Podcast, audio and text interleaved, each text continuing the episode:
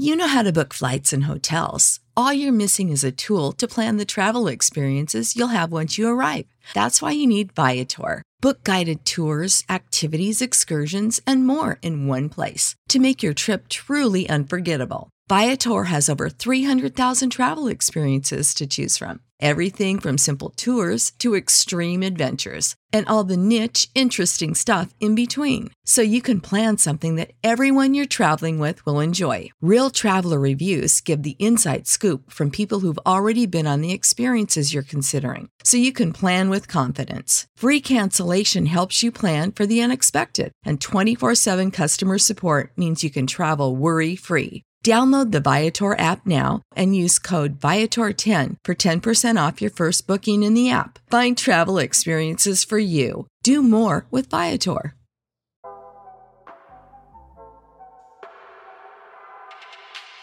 Good morning.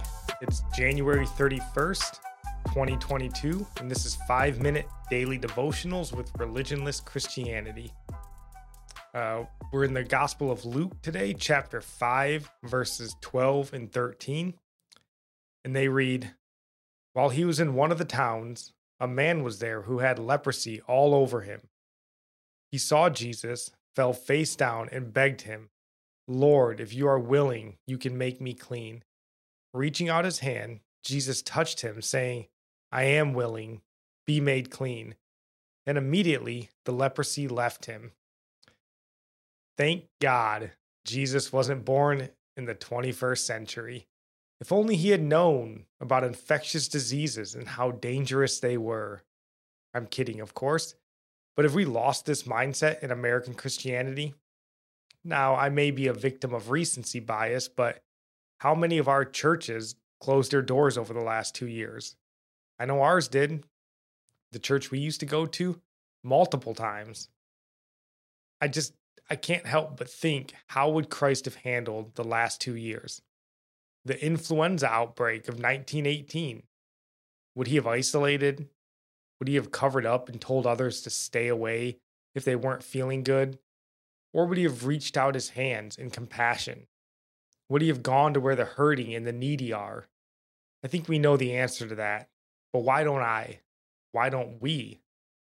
You know, fear is a sin and letting the world and Satan so influence our thoughts that fear stops us from being the hands and feet of Christ is a sin. I had this thought when our church closed its doors for the second time that to us on the inside, we understood why they were doing it.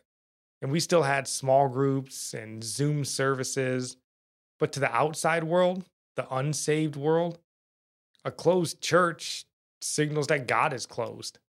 A Christian fearful of a disease signals God is fearful of a disease to the unsaved world. And I'm not suggesting we be reckless and put ourselves in harm's way unnecessarily, but I am suggesting we get back to putting ourselves in harm's way. We are to go where the people are that need God, and most often it's where they're hurting and in need of love and compassion. Those that are sick in hospital beds, incarcerated, maybe outside of abortion clinics. Satan has dealt us a blow the last two years. It's time we got back to doing what Christians do best being the light in a dark world and messengers of the only hope that can save. In our psalm today comes from Psalms 150, verse 1 and 2 and 6. Hallelujah! Praise God in his sanctuary. Praise him in his mighty expanse. Praise him for his powerful acts. Praise him for his abundant greatness. And our proverb today comes from Proverbs 31, verse 8 and 9. Speak up for those who have no voice, for the justice of all who are dispossessed. Speak up, judge righteously, and defend the cause of the oppressed and needy. And I'll end praying for you, and our prayer comes from Psalms 145, May the Lord show you he is gracious and merciful, slow to anger, and abounding in steadfast love. That the Lord is good to all, and his mercy is over all that he has made. May you know the Lord is near to all who call on him, to all who call on him in truth. That the Lord preserves all who love him. God bless.